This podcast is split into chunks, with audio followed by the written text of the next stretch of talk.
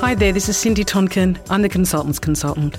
I work with data science teams, helping them work even smarter, faster and nicer. If you're brilliant and you want to be even better, this is the podcast for you.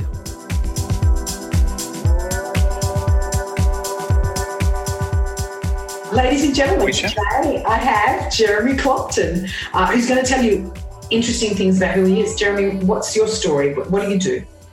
It's good to be here, Cindy.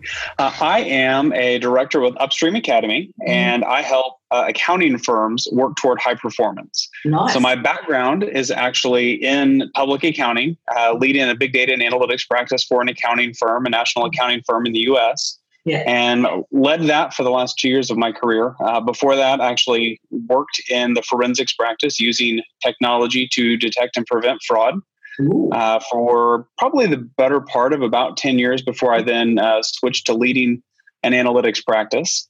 Uh, I left public accounting the end of twenty seventeen uh, to start my own company, uh, more focused on you know, really helping people and companies figure out how to use analytics and how to use their data to make better decisions. Yeah. Uh, that lasted a few months before I was recruited to join Upstream. And now uh, I'm still helping people uh, figure out how to use their data to make better decisions, specifically accounting firms. Right. Uh, I you know, help teach uh, anti-fraud experts on how to prevent and detect fraud uh, using technology specifically, mm-hmm. as well as helping accounting firms figure out how to how to start an analytics service within their firm to help their clients make better decisions. So still doing a lot around analytics, just mm-hmm. kind of from a different approach, more of the help somebody else help their client oh, yeah. with analytics approach. And you're in Vegas this week because you're teaching a program. What's that program about?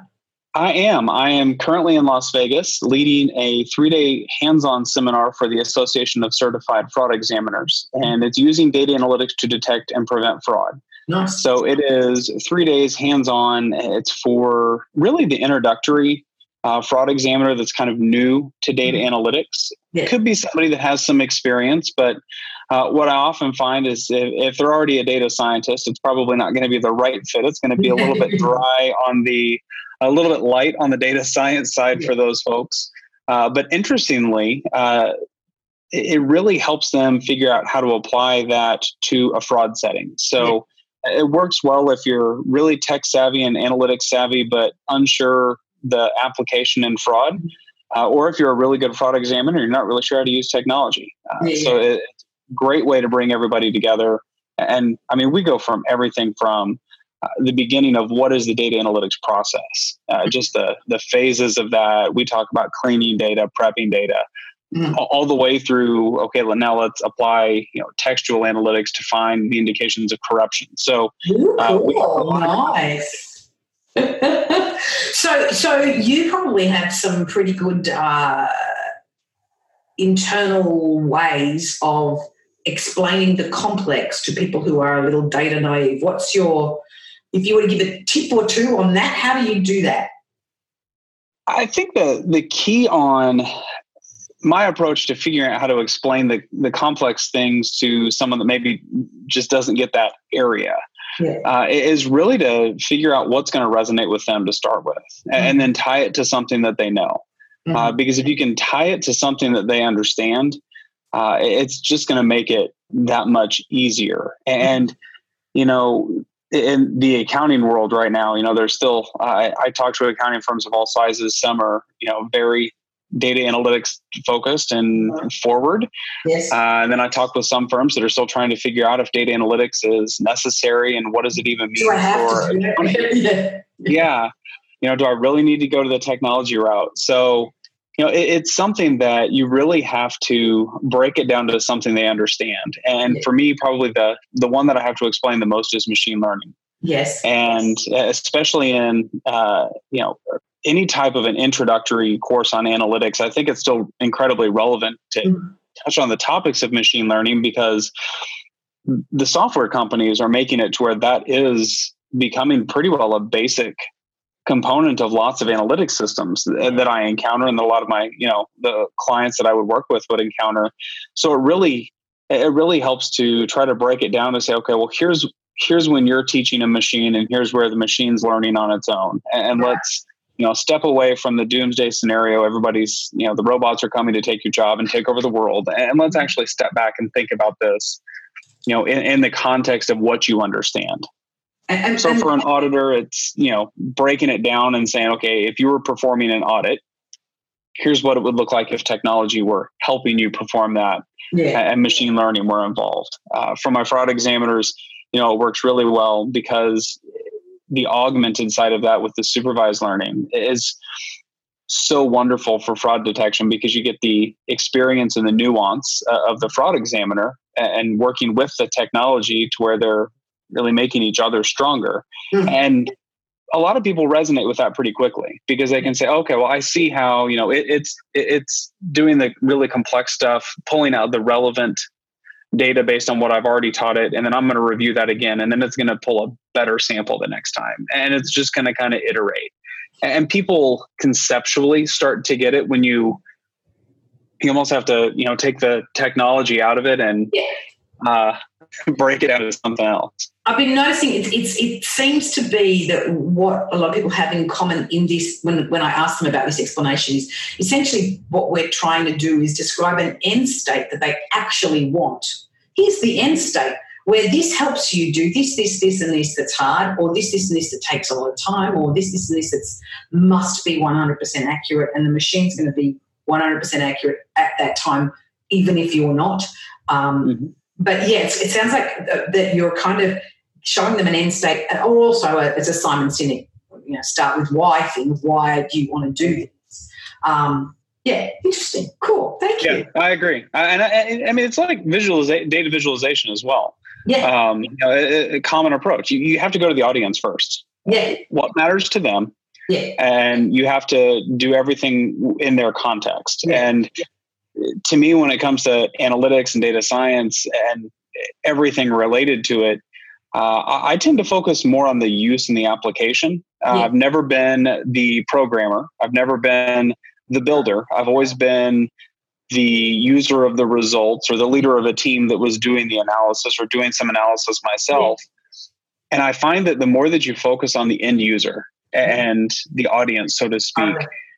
everything is so much, so much easier because you're thinking the way they would think. And, yes. you know, I, if we all thought like data scientists or accountants with my background, we probably wouldn't explain things very well as it turns out. No, because the, the client isn't one of us necessarily. That's why we do what we do and they do what they do. Uh, yeah. And, and Exactly. And people have, I don't know if it's the same for your clients, but all the clients I speak to are really busy. They've got a lot of work. They've got a lot of things. They've got a lot of pressure. Their life is upside down. They're in the middle of flux of all kinds of different things. They just want it to be simple enough for them to not have to make the effort to think about it. So, yeah. Right. Yeah. Cool. Yeah. Thank you for making Give me the information. Yeah, exactly. Yeah. Um, so talk to me, you're, you're clearly, as a as a professional who's, who's learning, teaching and training, you're probably someone who keeps up professionally with stuff. How, what do you do for your professional development? For the, I, I kind of have two sides of it, right? I have the compliance side of it where you've got to have certain training that meets yes. certain criteria. Uh, I try to attend conferences uh, that are relevant to the profession. Uh, yeah. Typically, I speak at conferences uh, throughout the year, so I'll try to catch a couple sessions here or there that are relevant at conferences Engage I'm already at, so I don't have yeah, yeah, so I don't have additional travel. Yeah. Um, you know, and I'll do a webinar here or there. Uh, I get a lot of my you know compliance side training mm-hmm. through teaching. Uh, right. Most of those hours count. Yeah. To me, professional development shouldn't be about that side of it. Uh, no. It shouldn't be about the compliance side of it, but all too often I think it is. And again, working in the accounting industry, I see that a lot. Yeah. And one of the things that I like to do, I'm an avid reader. I absolutely love to read. Um, uh, my goal is typically to average about a book a week. Yes. Uh, it depends on if I'm flying. If I'm flying, I can typically get, um, you know, a book a flight or, yeah. you know, One Direction or so. Yeah, yeah. Um, What's your recent reads that you loved? So I recently read Free to Focus by Michael Hyatt. Okay. Uh, it's actually, uh, I was on the uh, the early release uh, list for that. I've read a few of his yeah. things. I think it actually think it actually comes out April ninth. Right. Uh, I'll tell you what, that was, uh, to me, a great one for any professional, uh, yeah. any leader, because it, it, uh, it has lots of processes in it. And I love processes. Uh, yeah. It even had a process for delegating appropriately, a process for creating. Pro- I mean, it was just spot on to where, you know, we're always busy. We're always on the move. You know, work could encompass everything if you wanted it to. I don't think anybody really wants it to. Mm-hmm. Uh, and it's a wonderful, uh, quick read on, you know, just how to do that. Nice. Um, so it was a Michael really good Hyatt's one. A, Michael Hyatt's a favorite of yours. Are there any other his books you'd recommend? Um, I'm trying to think on his, he has, um, he has one around meetings. I think it was called No Fail Meetings. Mm-hmm. You know, meetings tend to be a time suck for most Yeah. every professional. Yeah. Uh, so it's kind of a strategy to make sure that your meetings are useful. Nice. Uh, so it, it's a good one. I'm a fan of Michael Hyatt. Um, Patrick Lencioni uh, is yeah. one of my all-time favorites, you know, especially from the consultant side of the house.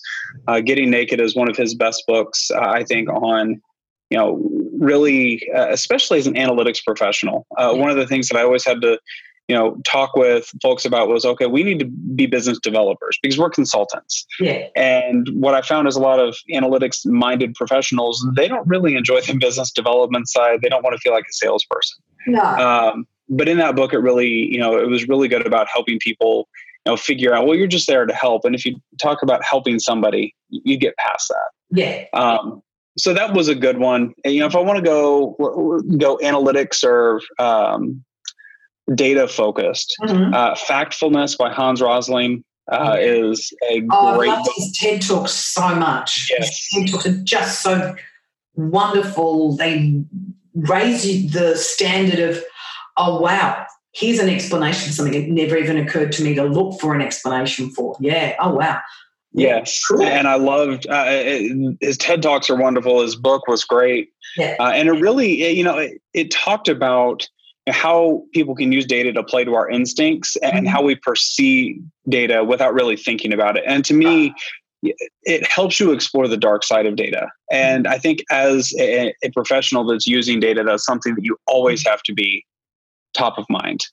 Um, a similar book on that was Weapons of Math Destruction, Kathy O'Neill. Uh, again, wonderful TED Talk. I loved her TED Talk. I went out and bought the book after I saw it. And yeah, it's one that I recommend to anybody that's using data and thinking, oh, well, I'm going to use, you know, advanced analytics. I'm going to use all these models and that's going to remove bias. And it's such a great reminder that if the data is biased to begin with, you're not doing anything but actually perpetuating and making it worse. So, you know, to me, the two of those are wonderful, mm-hmm. uh, wonderful reads that mm-hmm. really keep you in check as far as what you could be doing with data or what you should be doing with data. Uh, so th- that, those are just a few. I've got a, yeah, yeah, yeah. I've got a whole list. Now, clearly you're a TED Talk fan. Um, I am. Are, is there, is, are there any particular TED Talks that you ha- have been blown away by? They don't have to be data analytics. They might be, but they don't have to be. My all-time number one TED Talk is Shonda Rhimes. Uh, I think it was the My Year of Yes. Yes. Uh, that TED Talk, every time I watch it, uh, kind of gives me chills. And it's one of those that uh, really resonated. I heard it, I think, for the first time maybe three or four years ago. And, you know, I've got three kids at home, uh, seven, just about just a few days away from turning five and then two. Yeah. And, you know, it really hit me, that whole, her whole, uh, the whole talk did. And I, I've used that for a lot of, you know, different classes, and I'll recommend that one to people. It's just a, it's just an outstanding talk. Yeah. Yeah. Yeah. Yes. I, I actually, for some reason I've seen that one. I don't always see everything on TED, but I've seen that one. I do remember yeah. it did stick out amazingly. Um, yes. The podcasts.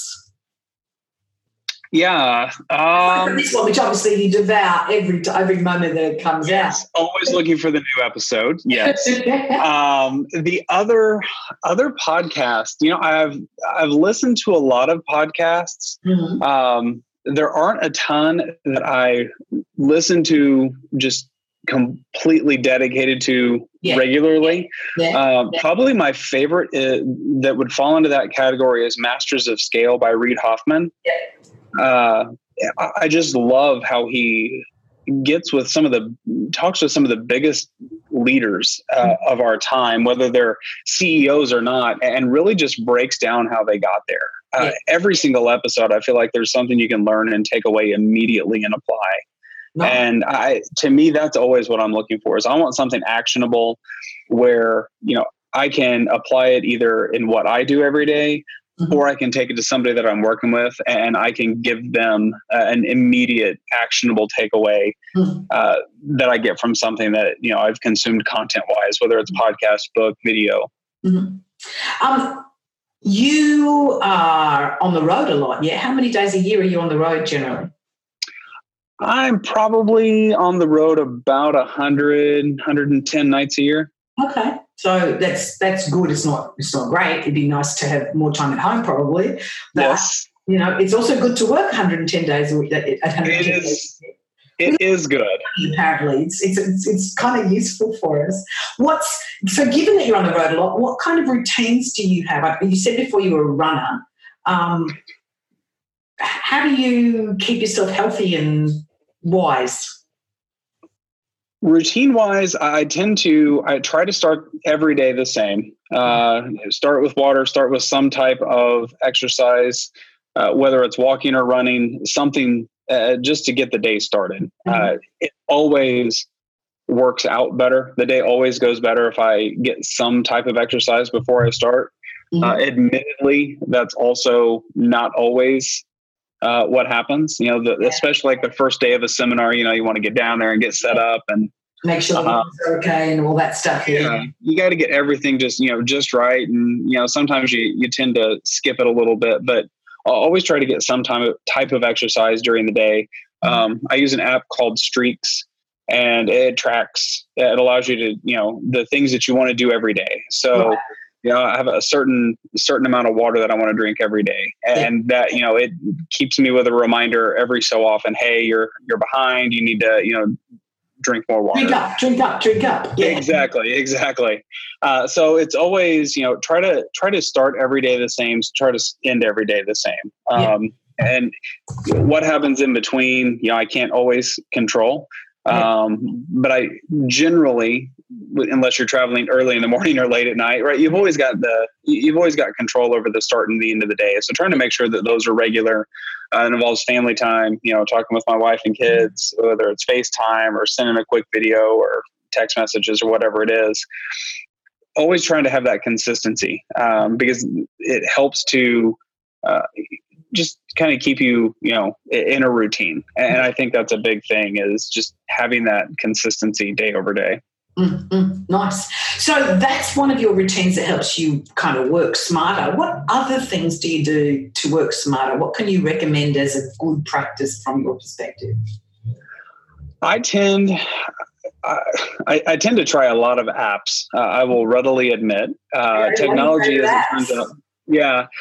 Technology, as it turns out, doesn't always uh, make me work smarter. Sometimes it makes me uh, just feel like I am. Uh, that said, the one that I find that I've had the most success with is Asana.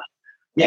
And yeah. Uh, even though I'm the only one right now, I, actually, I've got some of my team that I work with is starting to use it as well. Mm-hmm.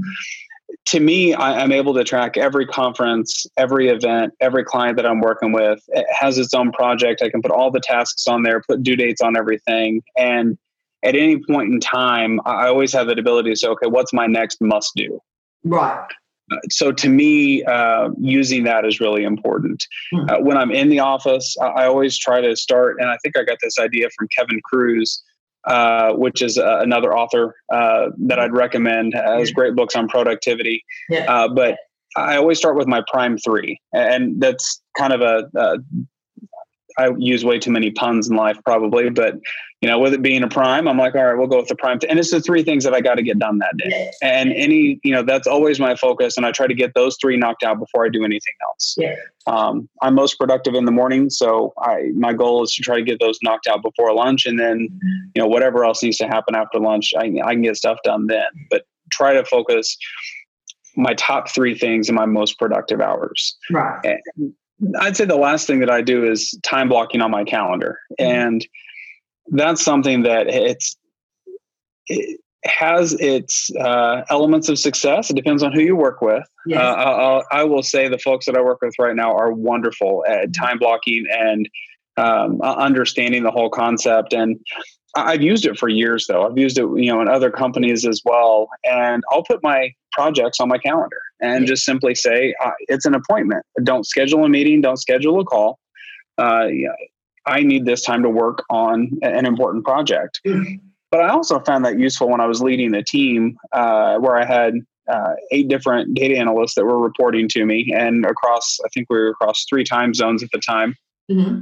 is I was, I would put a block on my calendar, uh, you know, in the afternoon, a two hour block, three days a week that was just for the team. Yeah. And they knew that it, if they had any questions at all that weren't urgent, if it was urgent, they could always get a hold of me if need be. But to accumulate the questions, and then during that time, it was completely open to anybody on the team. They called.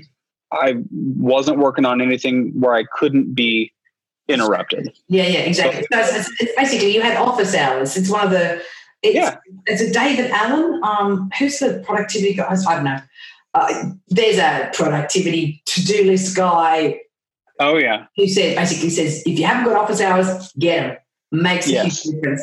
And I'm always, I'm continually surprised at people who manage other people who don't have office hours, who are yeah. themselves, you know, dealing with urgent and important things all the time. So they never have time to deal with the not urgent but important stuff like managing a team, helping right. them do their work better, blah, blah, blah. And yeah, they get stressed. It's a It's a stress bucket thing. It, it, it is. You're never in quadrant two, right? The Covey no, principle exactly. is quadrant two. And I talk to people all the time, and admittedly, his advice for how to spend more time in quadrant two is yeah. spend more time in quadrant two, which is exactly. a touch annoying, right?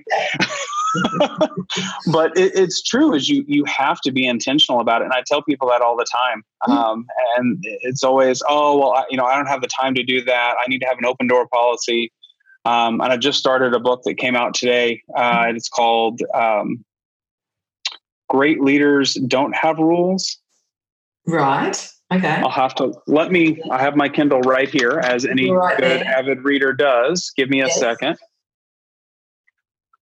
Great Leaders Have No Rules, Contrarian Leadership Principles to Transform Your Team and Business. And it's by Kevin Cruz, the author that uh, I just mentioned. Yeah, yeah. And in and it, I mean, he's talking about get rid of the the whole open door policy, you know, shut your door yeah. and have office hours. It's one of the possible recommendations, and I love it. it it's yeah. brilliant. Well, I also find, I, I remember working with a manager, oh, a couple of years ago, who's like, I have an open door policy. And the first thing she did was shut her door to speak to me. I'm like, I'm sorry, you don't have an open door policy if you close your door. Right. So stop saying you've got an open door. Like, what you're doing is fine. Just don't call it an open door policy. Like, right. By definition, your door is closed. By definition, yeah. you haven't got an open door policy if your door is closed. That's it. Full stop. Oh, absolutely. Uh, um, so you mentioned you worked with a team of, of, of eight analysts at some at some point. Uh, talk to me about recruiting. How do you what what did you look for when you recruited analysts, or when you help people recruit analysts? What what should they be looking for? I think when people are recruiting analysts, um, you, you can always look for the technology side. Do they have the right software skill sets? Do they have, you know, this degree or that degree? Mm-hmm. I am personally of the opinion none of that is as important as people think it is. Especially in the areas of data science and data analytics, there's so many uh, self-taught citizen data scientists. Uh, you know, the best uh, team member that I had, probably the most brilliant, who was you know developing you know tools that would read emotion out of email, and well before that was the thing that people were developing. He had an accounting degree. Yeah. But he was really passionate about technology and loved what he did. And he was brilliant in that. And if you would have looked for him, you know, tried to find him based on, you know, certain classes or certain degrees or certain this or that, it wouldn't have ever met a criteria that somebody was looking for. So um, the first thing that I typically would do is kind of get past all of that and start to say, okay, well, what are their critical thinking skills? Mm-hmm. What are their creative abilities? I think that creativity is something that's incredibly underrated when it comes to analysts. Mm-hmm. Uh, historically, in my experience anyway, the people that are lacking creativity are the ones that you're going to have to handhold the most. Yeah, uh, it's those folks that have that creativity, that have the critical thinking ability, that love to solve problems. They're going to be the ones that really are going to be your star performers, because they're going to go try to find, you know, solutions to these problems. They're going to think about it in ways that nobody's thought about it before, which when it comes to data science and analytics, to me is in- incredibly critical. Mm-hmm. Um, you know, I, again, I, when I, when I led that team, I was at an accounting firm, and I think I, over the course of that, you know, we had, we had a handful of people that had accounting degrees that uh, we were recruited from within. Mm-hmm. Uh, the people that I hired externally, um, two math degrees, one with marketing, one with criminal justice. Yeah. Um, and I think one with an analytics degree. Uh, but you know, it's, you really have to. It's not about the numbers, is it? No. And it's so much, it's kind of like what we talked about earlier. It's so much about the audience, and can you actually get somebody to use the numbers? Yeah. And when it came to, you know, dashboarding and visualization and creating actionable intelligence, the person on our team with the marketing background was phenomenal, because her thought process was more marketing and yes. thinking about communicating messages. And that's something that most data analysts and uh, data scientists, that's not really something that's focused on. Mm. And I think that that's a, a skill that I look, you know, I look for, and I realize it's hard to, hard to look for the skill of creativity. Mm-hmm. Um, but it really comes down to, you know, in the interview process, you know, asking the questions, have you solved problems like this? How would you solve a problem like this? Mm-hmm. Uh, to me, that's, it's gotta be those, um, it's those intangibles that are so yeah. much more important than the degrees, because again, the software, the technology itself right now mm-hmm. is getting to where it's really easy to use. Mm-hmm. Uh, it's easier than it's ever been. The software vendors, most of them that I encounter anyway, they have lots of training on how to use their software. I need somebody that's going to be able to apply it and solve a problem, mm-hmm. not rebuild it. Now, if you're recruiting for somebody to build it, yeah, the technical is going to be a little bit more important. If you need somebody that can write the algorithm, then you're going to have to look for somebody with experience in writing algorithms in that language. I get that. Um, but for a lot of companies, you know, they need somebody that can apply the technology in a way that helps their business get measurably better, yeah. not build software from scratch. Yeah, exactly. Um, so... Talk to me about, well, based on that, you're saying that's what makes a better da- or worse data analyst, is someone who can do those things and not just do numbers. So we kind of answered that question. Is there more you want to say about what makes a better or worse data scientist? Or Well, I think, you know, it kind of comes down to two different things. Um, uh, to me, a data analyst and a data scientist, I don't know if those, you know, are used interchangeably no, uh, by everybody. I think they are. I think people prefer to write scientist than analyst. Oh, yeah. They're different, but they aren't, you know. Yeah, so, I think yeah. they both work, and I think those skills apply to both. Mm-hmm. Um, I tend to think the data scientists are those that are doing a bit more of the coding and a bit more of the building, whereas right. the analyst is more the application of the technology. Right. I do think you have to have the technical expertise if you're hiring a data scientist. Uh, mm-hmm. You do need somebody that can, obviously, that can architect a solution. Yeah, yeah. Doesn't mean they need to be a computer, you know, software engineer, uh, mm-hmm. but they need to be able to, you know, program the models uh, to work the way they do. Mm-hmm. And a lot of times for analysts, and that's a lot of the folks that I've worked with and the companies mm-hmm. that I work with, what they're looking for are analysts. They need somebody that can apply the technology, not build it. Mm-hmm. Cool. So I'm going to ask you a different question now. What's your favourite okay. charity? I know you're on the board of a few, so talk to me about your favourite charity is. I am. So my favourite charity is the Making Hope Fund, and I will readily admit I am somewhat biased for two reasons. One, I'm on the board, and second, my wife founded it. Right. Uh, along with her mother. So I am uh, very biased in that yeah. regard, but the Making Hope Fund, Uh, it's a charity that we started last year, two thousand eighteen, we started the charity, mm-hmm. and its mission is to help ease the burden of uh, caregivers that have a loved one going through serious medical treatment. So uh, someone who has a family member that's going through chemotherapy, cancer treatment, or some other long-term type of care, uh, really helping focus on the caregivers and uh, how, you know, some of uh, addressing some of their needs, whether it's financial, whether it's emotional, whatever it may be. Mm-hmm. Uh, you know, we're still really young in this. Obviously, um, it sounds like it's something that uh, came from personal experience, which is yes. true. Yes. Uh, it, it came from uh, my father-in-law being diagnosed with uh, lymphoma uh, about three years ago, mm-hmm. and um, you know, just seeing there there was a lot there in place to help him. And, and take care of him. Uh, but watching my mother-in-law, you know, taking, helping take care of him as well. And just, you know, everything that, um, everything that she had to deal with in that, whether it was travel, whether it was looking for, okay, where am I going to go grab lunch or dinner? Where are we going to stay? Different things like that. Um, really helped to uh, shine a need on that. And uh, so we started it Uh, formally incorporated in two thousand eighteen, um, mm-hmm. my mother-in-law and then my wife uh, being the co-founders, yeah. and uh, just wrapped up our first uh, fiscal year at the end of two thousand eighteen, uh, doubled our fundraising goals. We were really excited. Congratulations. And uh, yeah. thank you. We were uh, very excited by that and looking forward to uh, an even bigger two thousand nineteen. And it's based in which, so you're in the U S, but which particular state is it based in? Yes, we are. Uh, so it is based in Missouri, uh, in the United States, uh, specifically in Nixa, Missouri, mm-hmm. which is uh, just about smack dab the middle of the country. It's down in the southwest corner of the state. Right. Okay, cool. Um, so let me see. Are there any other questions I need to ask you? Any? Oh, lessons learned. If, if you had a, you know, I've learned this in my career, what's that?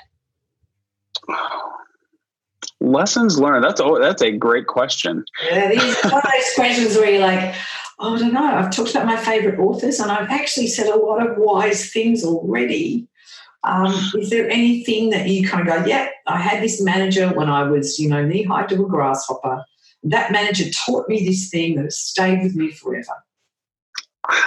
I'd say one of the one of the lessons is, you know, it's it's really to believe in who you are. Yeah. Um, you know, my background, I, I'm, I'm an accountant. That's my degree. That was, I, you know, I went to school to become an accountant, specifically a forensic accountant doing fraud investigations. I, I had no computer background other than the fact I really, really like Microsoft Excel, and I'm a bit of a data nerd. Uh, do, and, do you, I think that Excel is the answer to the, all the universe's problems, and everybody can solve everything if they just know Excel.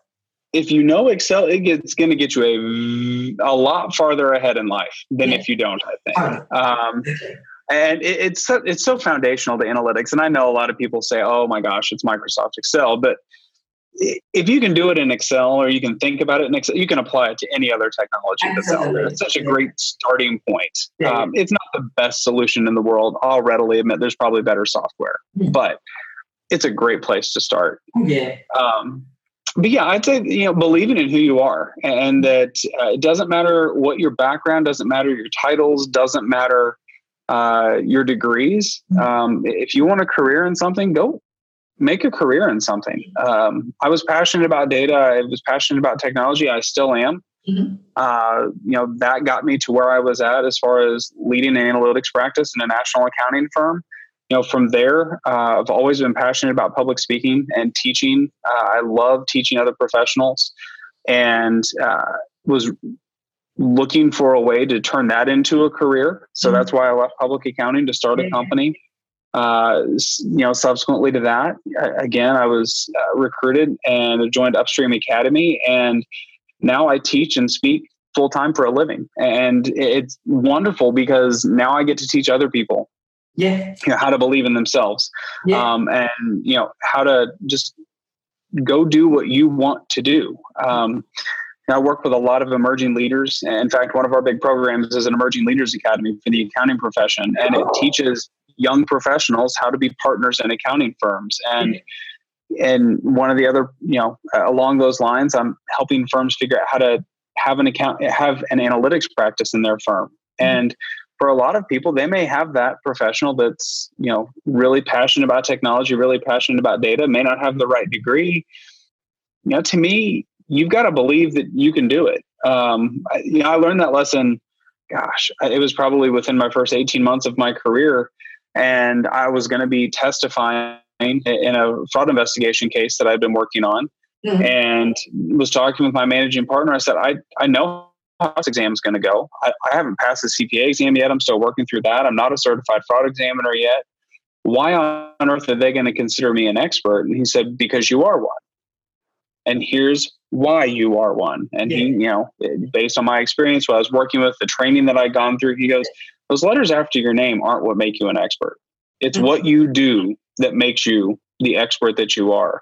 And, and to me, that's really struck, you know, stuck with me. Um, it, it's, it's so true. And it's something that uh, you've always got to remember. I think now uh, popular literature calls it imposter syndrome. Uh, I think, you know, where you, you're not sure if, yeah, if you're the expert, that you're, you know, well, yeah, you are. At some point, someone's going to walk in and go, you're a fraud and we know it and you should be out. Right. That's the imposter syndrome. Totally. Yeah, yeah. Exactly. But you've got to walk in there and you've got to say, no, I'm the expert. Here's why, and believe it. And yeah. you just yeah. got to, you have to do that. Nobody else can do it for you. You've got to believe that you are the expert that you are. And it, it's amazing the difference it makes. Uh, when you're willing to just take that and, and go with it. Well, Jeremy, that sounds like a perfect place to say thank you very much for lending your expertise and for believing in yourself enough to be on my podcast. I've had a You're fabulous welcome. Time. Maybe in a few months when I think of some new questions, I might ask you to be on again. Would you be on again? Yeah, I would love to, Cindy. It's That'd been be fun. Right. Thank you.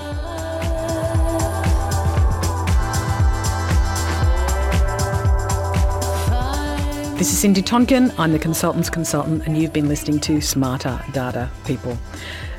This is part of what I do to understand how it is that data scientists can be more effective in the workplace, smarter, faster, and nicer. And if you have a team and you're finding them harder to manage than they could be, if you're constantly trying to squeeze more out of your budget and out of their time, and if you've got stakeholders or they've got stakeholders who are less than happy sometimes, maybe a lot more than sometimes, it can be really annoying and it can make you feel incompetent. I can help you help them get to the important problems faster, target the wasted time and save you time and money, and ultimately delight stakeholders so that you can feel competent again. It's such a good feeling. Talk to me.